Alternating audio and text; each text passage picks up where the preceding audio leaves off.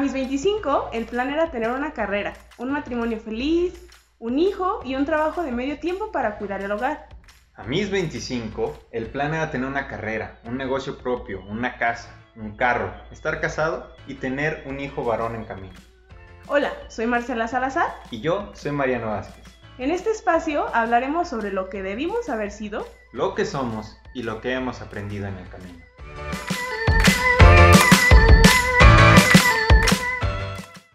Hola, ¿qué tal? Bienvenidas y bienvenidos a este episodio. Estamos muy emocionados, como siempre. Creo que siempre empiezo los episodios de esa manera.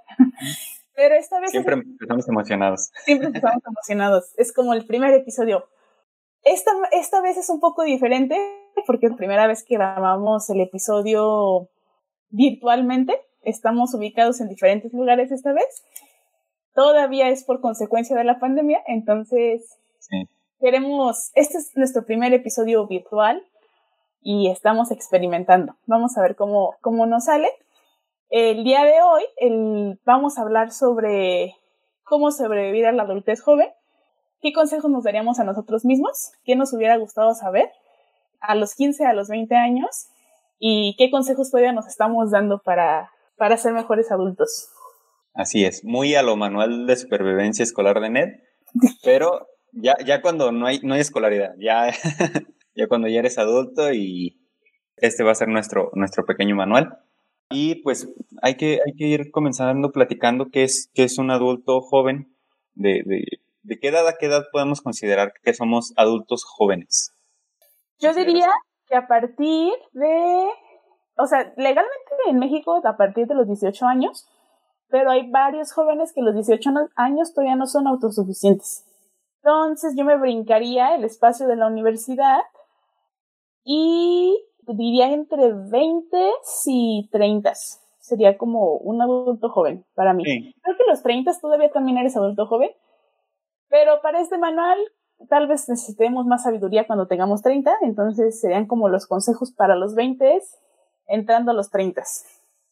Ajá, yo, yo incluso me iría a los 35 porque Ajá. los 35 todavía, sí, todavía lo veo como joven, ¿no? Y es que antes, a los 35, pensábamos, bueno, ya tiene 35, ya es una persona madura, hecha y derecha, que sabe de lo que quiere y a dónde va.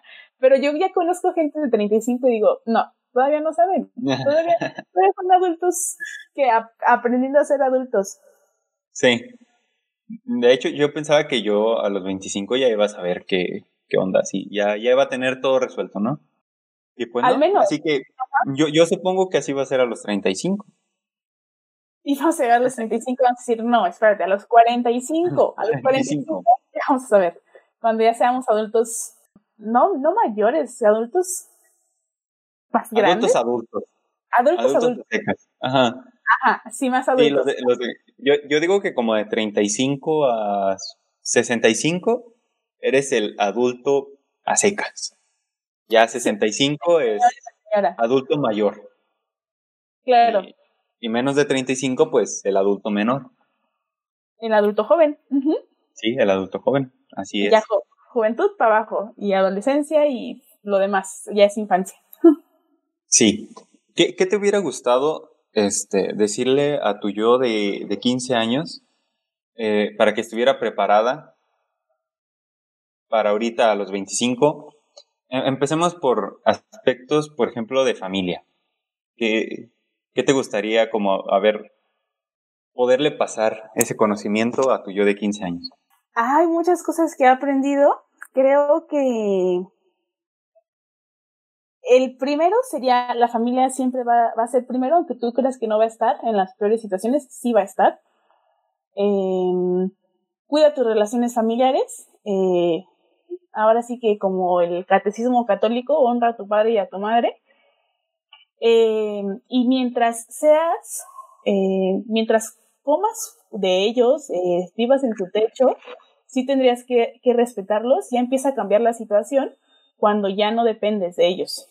Ese sería como mi primer consejo, obedécelos, respétalos y hasta que al menos seas independiente económicamente. Pero también considerar algo que a mí me abrió los ojos cuando me di cuenta es que yo, yo Marcela, vivo y tengo diferentes papeles en mi vida con diferentes personas. Soy Marcela estudiante, soy Marcela trabajadora, soy Marcela licenciada, soy Marcela hija, soy Marcela hermana, ahora soy Marcela tía. Entonces, dentro de mi familia, puedo ser la tía, puedo ser la hermana, puedo ser la hija, la prima, y en, cada papel juego un, un, rol distinto. Entonces, sí sería bueno, yo, yo me diría a mí misma que aprenda o que, sea paciente con mi familia, que, que tengo que aprender a jugar el rol que me toca en cada momento y saber qué puedo controlar yo y qué no puedo controlar, porque a veces me enojo mucho porque una tía le hizo algo a mi mamá y a veces mi mamá ni siquiera está enojada ni está molesta, pero yo sigo con rencor con la tía, entonces eso, solamente haz lo que tú tienes que hacer, tu rol y ya, creo que no tienes que complicar tanto la vida. Es, eso que mencionas es muy importante porque creo que, que, hay un punto, por lo menos a mí me pasó, que yo tampoco sabía muy bien, este, cuando tenía alrededor de 15 años más o menos, que, que podía ver esas facetas, ¿no? O sea, no es que actúes de manera diferente o que estés pretendiendo ser algo que no eres, pero sí que hay cosas que puedes o no mostrar con diferentes personas.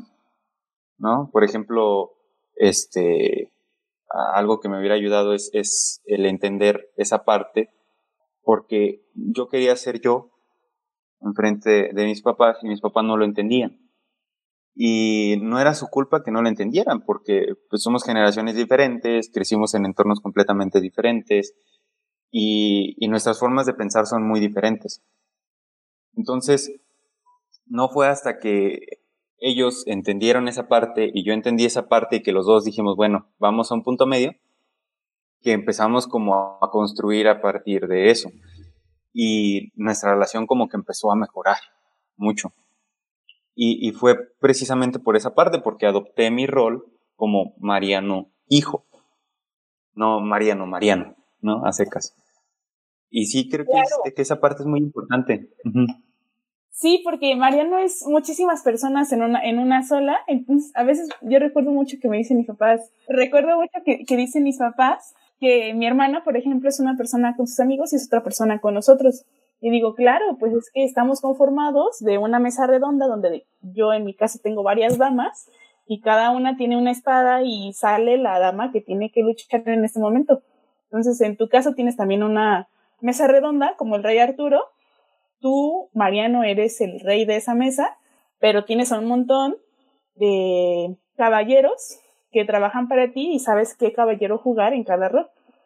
Entonces, en, ese sería como mi primer consejo que, sería para mí en lo de la familia y, y, sé paciente porque vas a crecer y en este tiempo en el que sales de la universidad, empiezas a trabajar, empiezas a tener relaciones eh, amistosas, relaciones amorosas, como que ese crecimiento a veces a tus papás no, les, no se les hace tan fácil porque de ser una niña adolescente que todavía necesita su ayuda, después ya no la necesitas, ya no les pides permiso, a veces opinión, a veces ni siquiera les pides su opinión, solamente avisas o a veces ni siquiera avisas, ya no tienes que, que decirles cada cosas que haces, ya es tu responsabilidad totalmente. Entonces, también ser paciente con, con tus papás pero seguir siéndote fiel a, ti misma, qué es lo que quieres, y nada más eso. Creo que serían los dos consejos principales que yo me daría a mí misma. Sí, creo que, y, creo que ahí podríamos resumirlo en empatía, ¿no? Sí. El, tener esa empatía y, decir, no todas las personas son iguales que yo, no, no todos van a entender, no todos, con todos vamos a congeniar por la forma en la que somos. Que eso es algo muy real, no, este, hay un dicho que dice no, no soy monedita de oro para caerle bien a todos, y lejos de ser, este, un dicho de, pues simplemente de dominio popular, pues esconde una gran verdad que es que no somos compatibles con todas las personas. Todos tenemos un tipo y una forma de ser que no siempre se va a adaptar a, al de los demás. Ok, en, la parte de trabajo, ahora con tus primeros años de experiencia laburando, ¿Qué, ¿Qué consejos crees que le serían útiles a la Marcela de 15 años? El primero, bueno, yo trabajé antes de salir de la universidad eh, para en, un call center, en un centro de llamadas en inglés, me sirvió un montón. Entonces, mi primer consejo sería, trabaja en cuanto tengas una oportunidad. Si es en un lugar donde puedes aprender, mejor. En este caso, fue, para mí me sirvió mucho para mi inglés, entonces eso me abrió un montón de puertas y de ahí me di cuenta que todos los trabajos en los que he estado he necesitado el inglés forzosamente entonces, ese sería mi primer consejo. Siempre trabaja, aunque sea en un proyecto personal, aunque sea en, como empleada, pero ten, ten, un trabajo y aprovecha tu tiempo. No es necesario que todos los días lo estés haciendo, pero sí hazlo. También considera un trabajo que te alcance a cubrir al menos necesidades básicas, mínimo tu comida. En mi caso yo no, todavía no pago renta, eh, pago servicios, pero con que me dé para comer, con eso me doy y que tenga el tiempo suficiente. También es, ese sería otro consejo, que es, considera un trabajo que te permita tener una calidad de vida, que puedas comer al menos las tres veces al día, que puedas tal vez comerte un snack para que tu estómago no tenga que espacios muy grandes entre comida y otra de seis, siete horas. Y cuida tu salud y también observa bien el tiempo que vas a gastar entre un trabajo y tu casa porque también tu tiempo vale y a veces una hora en el camión no es la mejor forma de invertir tu tiempo. Yo creo que también eh, aplicaría para mí el tener muy en cuenta esos, esos costos de tiempo.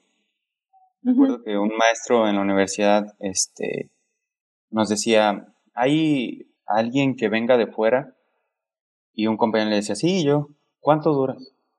No, pues que 45 minutos en llegar a la universidad. A lo mejor eso en Guadalajara es, es, es poco tiempo. Es lo normal. Ajá. Y él le decía, ¿y por qué no, no rentas aquí? Y dice, es que sale muy caro. dijo, oh, sale muy caro. Y el tiempo que estás gastando en ir y venir todos los días, el dinero lo puedes recuperar, pero el tiempo. Y eso se me quedó muy grabado porque porque tiene mucha razón. O sea, hay, hay muchas veces que priorizamos el dinero sobre el tiempo y no nos damos cuenta de que uno sí lo podemos recuperar. Hay, hay uno que no, que no vuelve y... Y ya se quedó ahí. Y ya, sí. Entonces sí, priorizar mucho esa, esa parte porque también hay, hay trabajos que, que puedes ganar tal vez mucho dinero, pero vas a perder prácticamente pues todos tus días ahí en, esos trabajos. Sí, ahora que lo mencionas, yo tuve un trabajo en el que ha sido lo máximo que he ganado. He ganado tres, cuatro veces más de lo que gano actualmente.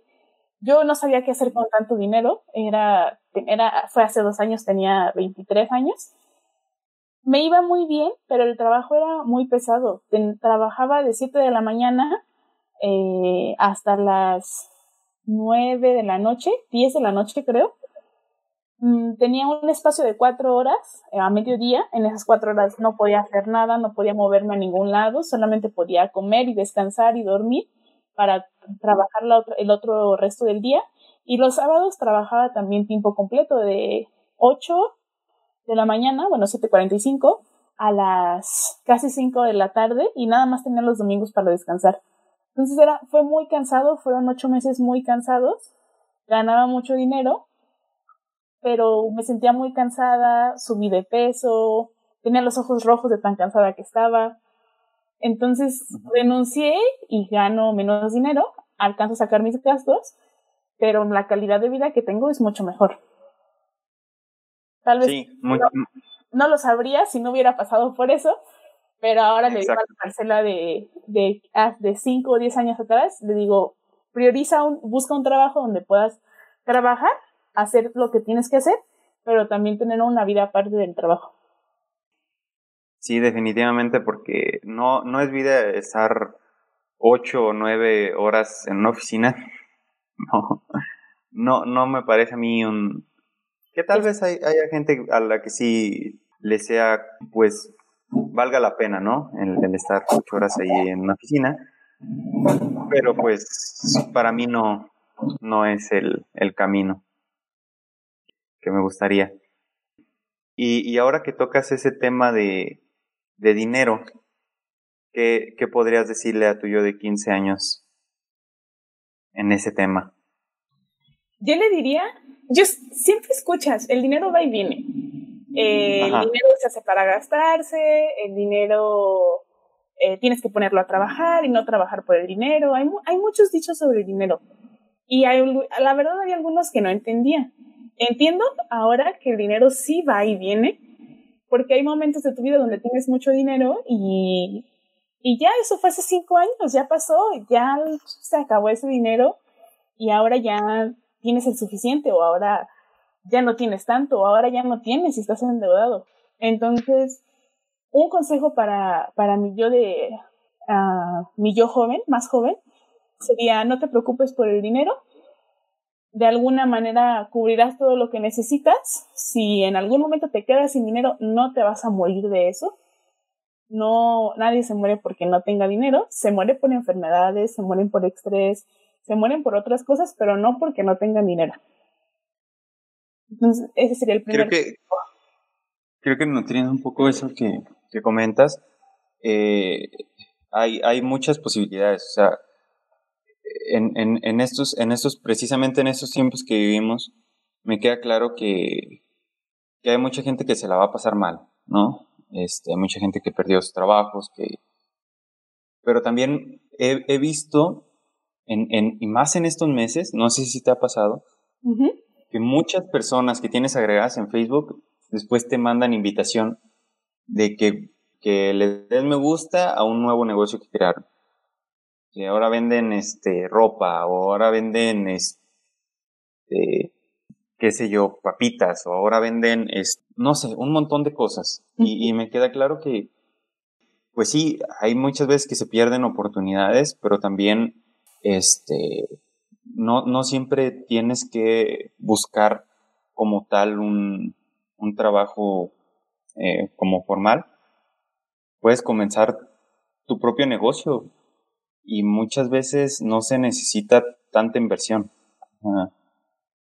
hay negocios que sí, tal vez si quieres empezar un negocio que pues a lo mejor sí necesitas inversión, pero hay algunos otros, por ejemplo, este postres o vender tipo de cosas así, no, no llegas a requerir una inversión millonaria, eso es a lo que me refiero. ¿no? Sí. Por ahí puedes empezar. A mí me gustaría hacer una pausa. Hay muchas cosas que hablar, ¿no? Sobre el dinero que, que no sabía, pero de esto que mencionas, de cómo ahora están abriendo varias personas sus negocios en este tiempo de la pandemia, a mí me parece un, unas, me parecen acciones muy valientes, porque yo nunca he vendido en mi vida. He sido, no, no, no, nadie a mi alrededor ha vendido, no lo he visto en mi familia, en personas cercanas sí, pero no sé exactamente cómo lo hacen. Entonces, en entrevistas de trabajo siempre te dicen, ah, trato de venderme esto, o, te, dan ejercicios de, ese tipo. Y ahí, pues, yo eh, no soy, como, no, es algo que no, no he hecho y que nunca he pensado, nunca me no me había acusado por la cabeza eh, emprender un negocio. Pero ahora se abre un poco la mente y dice, bueno, puedes hacer un negocio, puedes eres capaz de hacerlo y tal vez un negocio es mejor opción que un trabajo, porque en un trabajo puede ser reemplazable en cualquier momento, pero un negocio propio puede ser algo que te gusta, que te apasiona, puede ser más trabajo, pero ya va a ser algo tuyo. Y al principio puede que pegue, puede que no, pero será algo tuyo y entonces otro consejo sería ese, pierde el miedo a hacer tus propias ideas y, y a confiar en tus en tus ideas también para que puedas monetizarlas. Y también aprende que siempre va a existir el cambio. Es, es algo que no, no podemos este, evitar. Todo el tiempo hay algo que está cambiando y mientras más pronto entendamos que las cosas cambian, que, que las cosas no pueden permanecer igual de la forma en la que están ajá, siempre, creo que, creo que va a ser más fácil porque tal vez eh, hay personas que dicen, no, es que yo tengo este trabajo y si no tengo este trabajo, ¿qué voy a hacer? Bueno, pues hay que buscar qué hacer, ¿no? Porque cosas por hacer, pues siempre va a haber muchas, ¿no? E, es cuestión de que también te animes a, hacer, a lo mejor tú querías vender velas con figuras, pero dices, no, es que ¿quién me va a comprar? Bueno, pues si no te animas, si no empiezas a, nunca lo vas venderte, ajá, nunca vas a saber. Y, y si es importante, puedes aprender eso. Yo creo que es una de las principales cosas que le diré a mí yo de 15 años. Entiende que el cambio va a ser inevitable. Es lo único seguro que vas a tener. Y aprende de eso. Porque creo que también muchas veces sufrimos por relaciones amorosas o relaciones de amistad que, que decimos, es que yo lo tenía, este, o la tenía, y, y, yo hacía esto los fines de semana con ella, y yo iba, este, los martes a platicar a su casa, y nos quedamos mucho tiempo anhelando que eso no cambiara. Que quieres ir al cine y, ya tienes con quién ir y, y ese tipo de cosas. Y debemos entender que va a cambiar y que va a llegar en un punto en el que no, no va a ser así. Y tal vez así, para muchos de nosotros sería mucho más fácil aceptar ese cambio. O apreciar el presente. Porque no incluso en pequeños momentos, incluso cuando ves una película, cuando comes las palomitas, no siempre todo es igual. Nada va a ser igual nunca en ningún momento. Eh, aunque siempre vayas al cine, cada vez que vayas al cine ves una película diferente y tienes una experiencia diferente. Hubo una vez en la que el cine estuvo vacío, tuviste la atención solo para ti, y hubo otra vez en la que el cine estaba lleno y te cansaste, te hartaste de ver tantas personas. Todo siempre va a ser diferente, todo, todo, todo. O había niños llorando. Exacto. Entonces creo que eso sí ayudaría muchísimo a apreciar el presente. De qué bonito o qué rico eh, esta torta, porque ahora le pusieron esto, está deliciosa, y la aprovechas y la guardas y esa experiencia y ya. Y la próxima vez que vayas puede que la torta sea igual, puede que no. Ajá, o que ya no tenga el mismo sazón o ese tipo de cosas. Entonces, sí, a, apreciar pues básicamente lo, lo que hay en el momento, pero tener en cuenta siempre que, que en, en cualquier momento eso va a cambiar. Sí. Volviendo a lo de los temas monetarios, yo estaba diciendo, ¿no? Si te falta dinero no pasa nada, ah, no, no, te vas a morir de eso. Sin embargo, ese es el peor de los escenarios. Es la, es la parte de eliminar el miedo de qué pasa si no tengo dinero. Otro consejo para mí misma sería no te endeudes más de lo que puedes pagar. Tú sabes cuánto puedes pagar, cada cuánto puedes pagar, en qué porcentajes, con qué intereses. Revisa siempre los intereses, pero no te endeudes de más, no saques más de dos tarjetas de crédito, no utilices más de dos bancos en los que haces transacciones, porque puede ser muy complicado manejar tus finanzas personales. Esos serían consejos prácticos, muy prácticos. Ajá. Eh, en mi caso, eh, yo creo que sí iría por, por aprende cómo se utilizan las tarjetas de crédito. Eh, que sí, va muy ligado a eso que dices, no, no gastes más de lo que tienes, pero sí aprende cómo utilizarlas, aprende cómo sacar beneficio de ellas. Porque una tarjeta de crédito te va a brindar muchísimas más cosas que una tarjeta de débito. Sabiéndola utilizar, la tarjeta de crédito es mucho más útil que la tarjeta de débito. Sí. Pero es ahí la cuestión. Entre más pronto empieces a cultivar esa parte en ti, que no, no vas a ser un economista o no vas a ser este, un financiero o lo que sea. Pero si no entiendes cómo funciona el dinero, cómo funciona la economía, cómo funciona, te va a llegar por sorpresa y, y de repente vas a despertar un día que me pasó a mí, cuando no ponía mucha atención en esas cosas, me pasó que un día desperté y dije, demonios, ¿cómo es que debo tanto? Estos son tres meses de sueldo. O sea, ¿qué carajos pasó? ¿Cómo no me di Esto?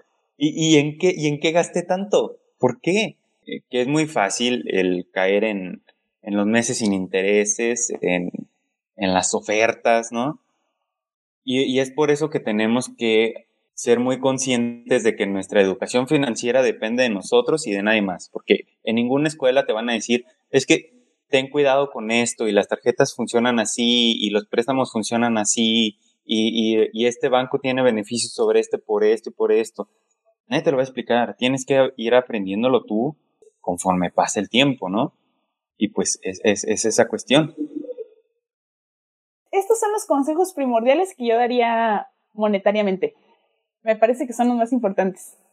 Ten educación financiera, aprende lo más rápido que puedas sobre qué es el dinero y cómo funciona el dinero.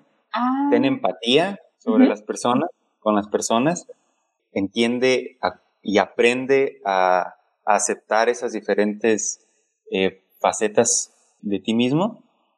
Y ¿Qué más? ¿Qué más? ¿Qué otro consejo? ¿Sabes qué? También agregaría el de el ahorro, que es importante tener dinero ahorrado, aunque sea y aunque sea 100 pesos, cualquier cosa, aunque tú digas esto es una broma, no puedo ahorrar 5 pesos a la semana porque es demasiado poquito, habrá un momento en el que esos de 5 en 5 se hagan 50 y esos 50 pesos te sirvan para algo. Pero ahorrar desde el momento en el que tienes un ingreso, a veces ahorramos con el dinero que nos sobró, que decimos, ah, tengo que pagar la luz, tengo que pagar eh, el celular, tengo que pagar el internet, la renta, comida. Ok, me sobraron 500 pesos, ahorro esos 500 pesos. Sin embargo, si yo ya sé cuánto voy a gastar en la luz, en la comida, en todos los servicios, si yo ya sé que me van a sobrar 500 pesos, entonces agarro esos 500 pesos y sin pensarlo los ahorro. Eso es considerando también los posibles eh, desaventuras que puedas tener en la quincena o en la mensualidad, pero ahorrar algo, siempre, aunque sea 10 pesos, aunque sea 100 pesos. Si estás muy sumido en deudas, sé que ni siquiera se pueden ahorrar 10 pesos. Entonces, solo sé paciente contigo mismo. Habrá un momento en el que puedas ahorrar. Haga poquito a poquito las deudas que tienes y ya entonces llegará el momento de comenzar a ahorrar.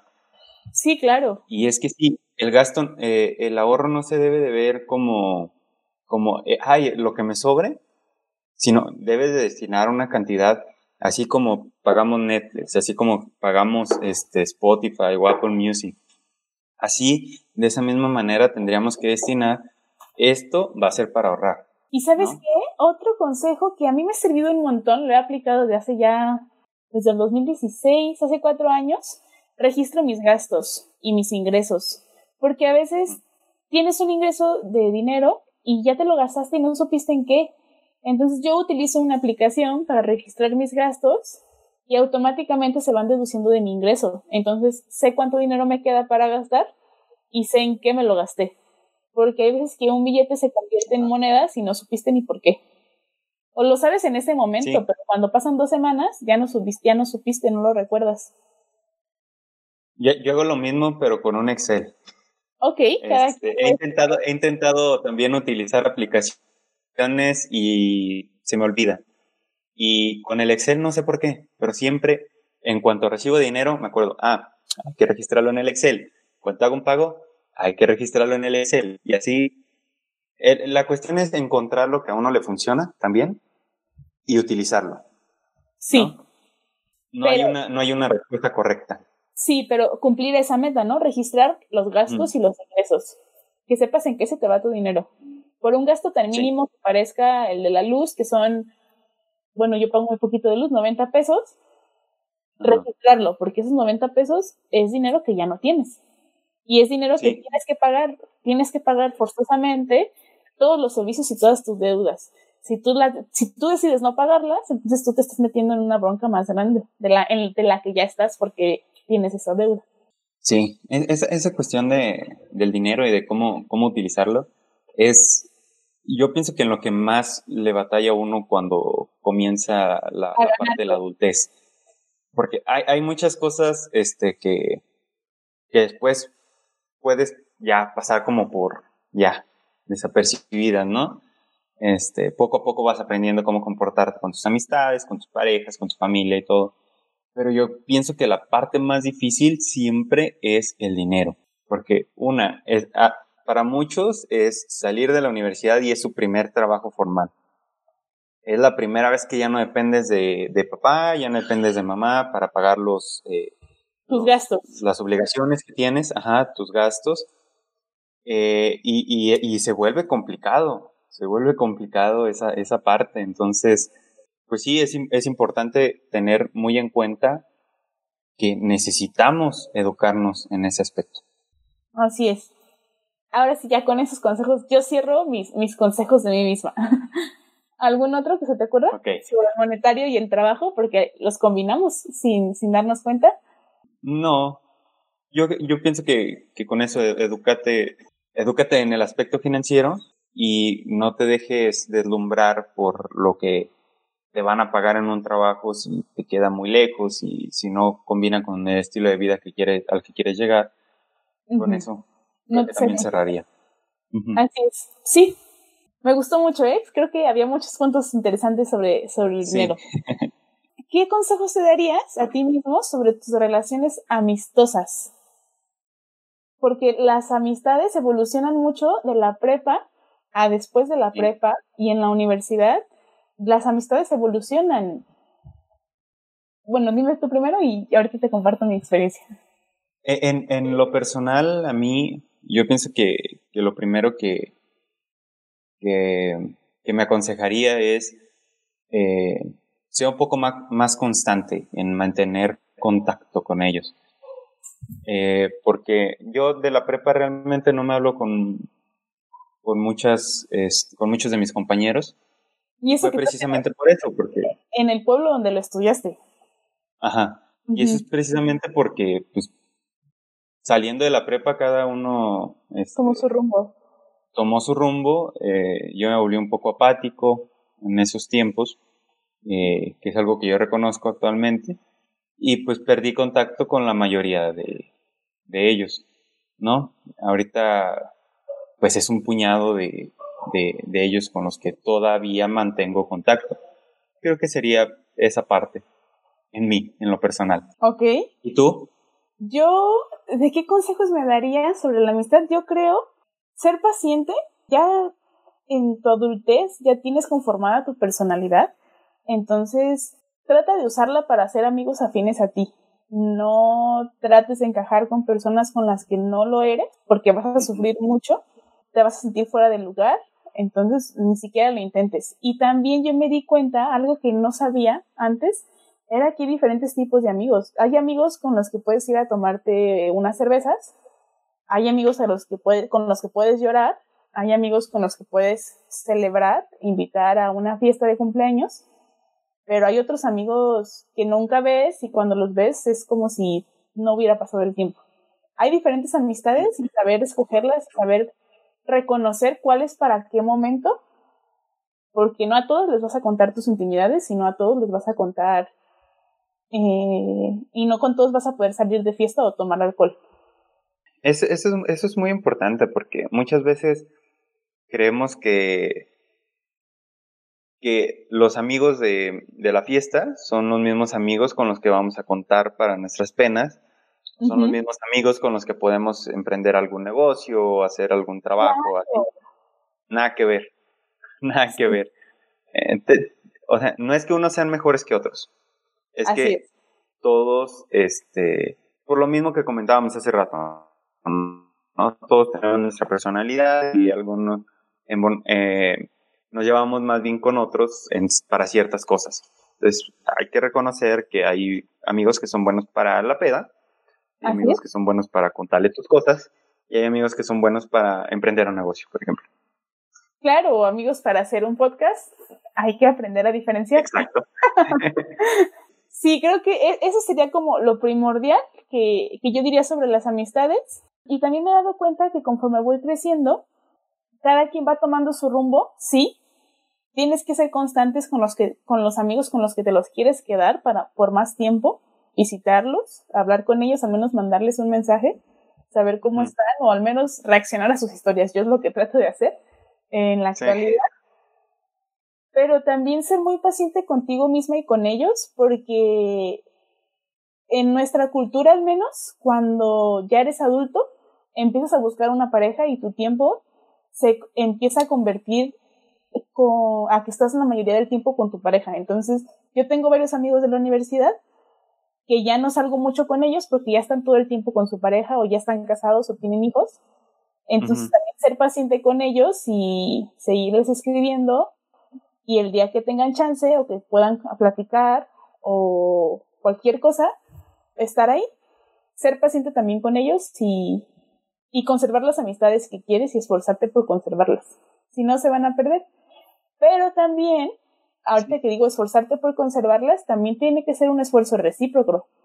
No tiene que ser solamente que tú estás buscando a tu amiga de la universidad, pero si tu amiga de la universidad te ignora o ni siquiera se interesa por ti, aceptar entonces que fue tu amiga en su momento y que, ¿Y, que fueron muy felices en ciertos espacios y ya, agradecer y continuar.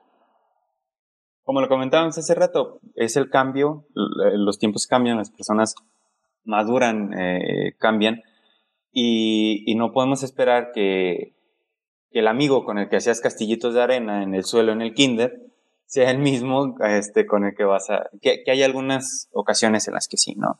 Que, bueno, pero, pero hay muchas veces que pues evolucionamos, eh, nos vamos por caminos diferentes este, y simplemente pues ahí se queda, se queda en un bonito recuerdo de una bonita amistad y listo, hacia adelante, ¿no? Así es, sí. Esos creo que serían los principales consejos sobre la amistad que yo me daría a mí misma. Sí, también. Este, creo que creo que sí, serían esos.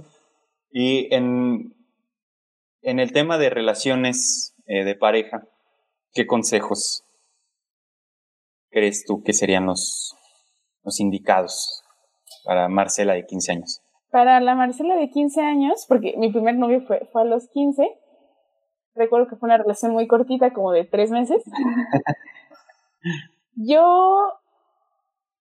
Ay, es que hay tantos tabús y mitos y te cuentan tantas historias eh, sobre cómo deberían ser las relaciones amorosas que a veces eh, mi Marcela de 15 años estaba muy perdida creo que era sobre la que más estaba perdida, porque era de la que más tenía información eh, cuando hablas con tus amigas, cuando hablas con tu mamá, o, incluso con la persona que te gusta, te, dan y te dan y te dan información, pero tú no sabes cuál, cuál funciona para ti. Entonces, los consejos que yo le daría es, sé paciente contigo misma, eh, no vas a saber eh, cómo hacer algunas cosas, especialmente cuando es tu primer novio, no sabes cómo hablarle, cómo decirle eh, si le tienes que agarrar la mano o en público o no, y además cuando eres más joven. Yo diría que una, la primera cosa es que la, la relación amorosa se va construyendo con dos personas y tiene que haber el consentimiento de dos personas. Otra cosa es que la relación amorosa va a ser como como lo tenemos aquí nosotros en la lista, es un rol o una parte de tu vida que trabaja con las demás. No es solamente esa. Está al primer nivel que todas las demás junto con el trabajo, con tu, junto con tu salud, con tu amistad, con todas las demás. Sin embargo, tu relación amorosa no define las demás. Pueden influirse las, las áreas las unas a las otras, pero no tiene que ser la, la que rige las demás. Eso a mí me costó mucho trabajo entenderlo porque te venden tanto la idea del amor que tú crees que todo gira sobre el amor y a veces no es así. Tienes que considerar las otras áreas y también por una paz mental a ti misma. ¿Qué otro consejo daría? Ay, no lo sé. A ver, tú dime uno y yo voy pensando en los otros.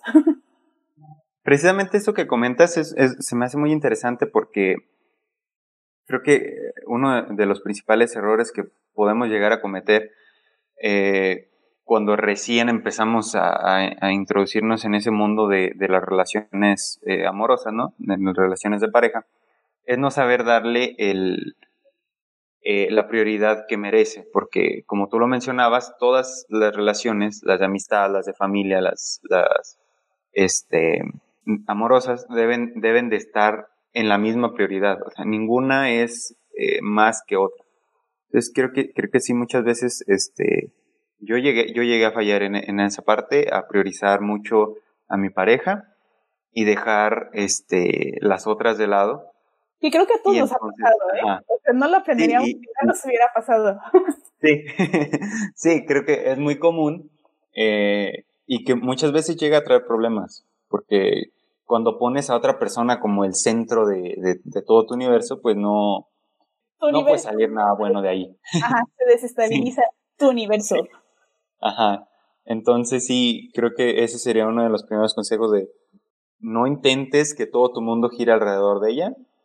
Aprende a que es una parte, sí, fundamental, ok, pero tienes que nutrir también los otros pilares. Porque si no, este, con un solo pilar, pues queda más, queda más inestable y, esto se puede caer. Todo se tambalea. Fíjate que ahora que mencionas ese, o sea, uno sería reconocer que, el, tu área amorosa es y tan importante como las otras. La segunda que puedo sacar de lo que tú lo estás diciendo es que tú eres el, tú eres tu centro. Tú te tienes que priorizar a ti mismo. Tú te tienes que preocupar por tu felicidad, tu estabilidad y cuando tú estés bien ya podrás ayudar a la otra persona que, es tu pareja, tu mamá, tu familia, o sea, porque muchas de estas cosas se aplican con otras áreas de tu vida. Entonces, respetarte siempre a ti, tú que quieres, y conversarlo siempre con, con tu pareja amorosa, pero siempre considerándote a ti primero, poniéndote a ti primero.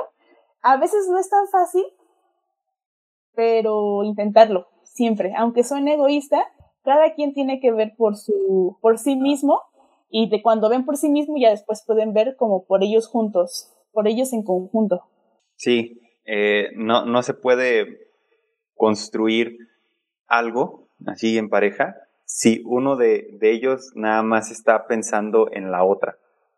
¿No? Siento como que, ajá, tiene, tiene que ir como, como al mismo nivel y si uno está poniendo más que el otro, es como, y, y no, no en el buen sentido, para nada, o sea, el, el, el dejar a tu pareja como el centro de todo o el dejar que la relación este, de familia recaiga completamente en la otra persona, porque tú no, no, no, te estás nutriendo a ti, ajá, no estás poniendo de tu parte, pues es egoísta en el mejor de los casos, ¿no?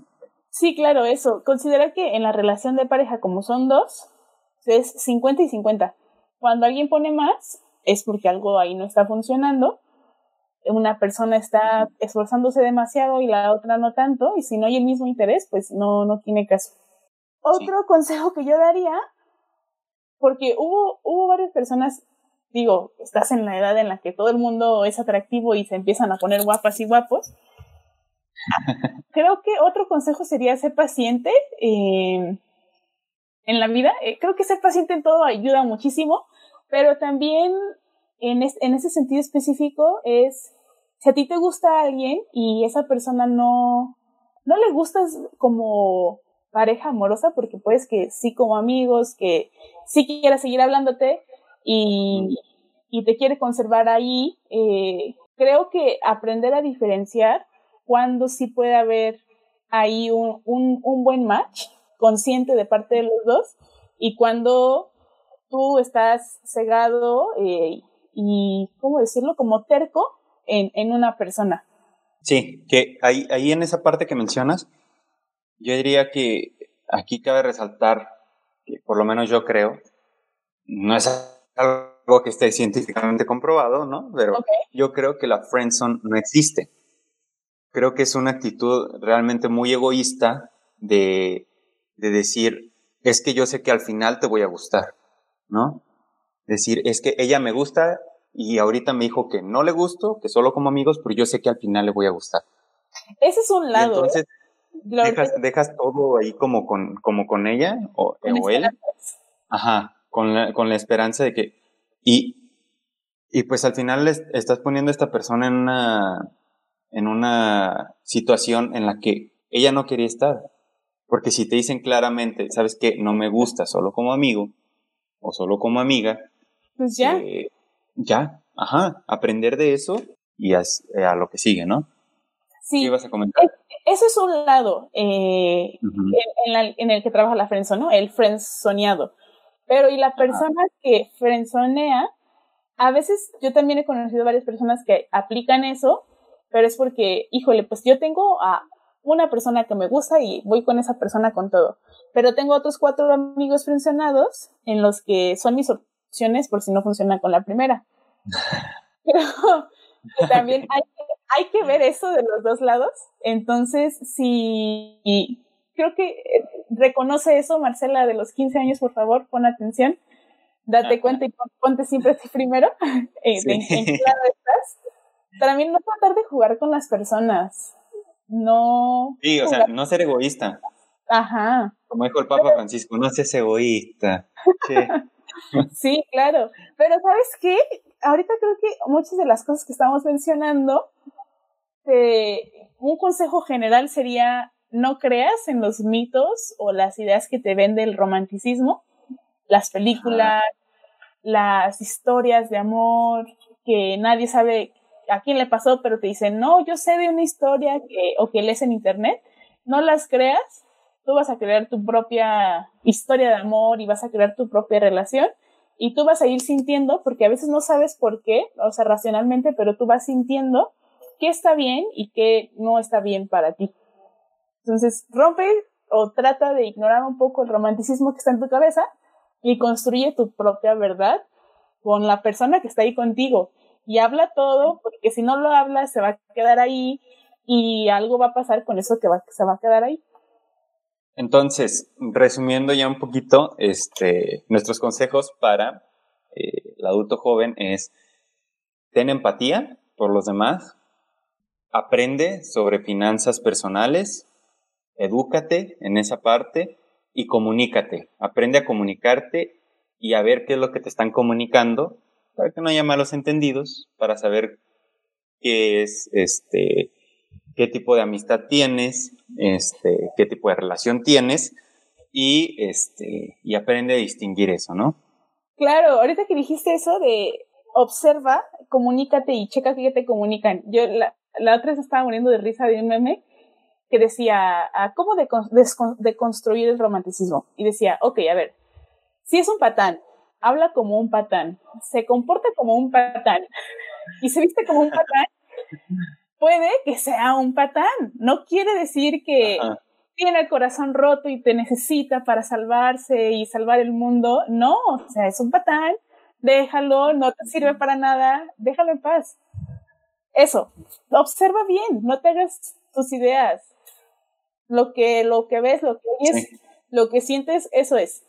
Sí, muchas veces lo que, lo que crees, tu intuición, lo que te dice tu intuición, muchas veces es eso. Ya. Así es. Y creo que se aplica con, con todo, con todo en la vida, el trabajo, la amistad, en la familia.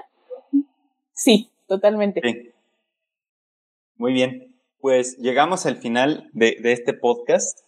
Eh, fue muy interesante hablar sobre esto, recordar muchas cosas, eh, porque al momento en el que yo estaba, no sé si a ti te pasó lo mismo, estaba como viendo qué consejos, como que estaba recordando. Lo que sobre todo las épocas de la prepa, ¿no? Sí, que se recuerdan con mucha melancolía y mucha añoranza. Sí. Fíjate. Pero pues sí. A mí me gusta también decir que justo en este espacio de, de recordar, yo recordaba a la Marcela que estaba llorando, recordaba a la Marcela que estaba triste o preocupada o que estaba muy enamorada y tomó malas decisiones. Entonces, digo, no, sí. Entonces trato de abrazar a mi Marcelita de los 15, 18, 20 años y me abrazo y digo, está bien, hiciste lo mejor que pudiste, no pasa nada, estarás bien. Sí, todo, todo va a estar bien. Sí. Por, por, más, por más mala que se ponga la vida, por más buena que se ponga, todo va a cambiar y hay que aceptar ese proceso.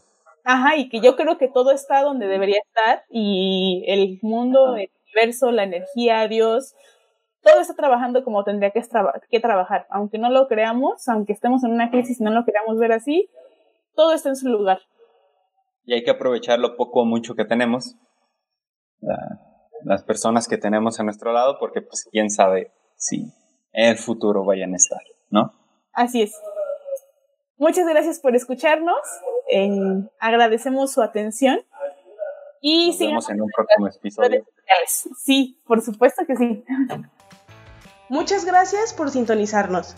Queremos recordarles que los puntos expuestos en este programa son enteramente subjetivos y pueden no ser aplicables para todos los escuchas. Síguenos en nuestras redes sociales para más contenido. Hasta pronto.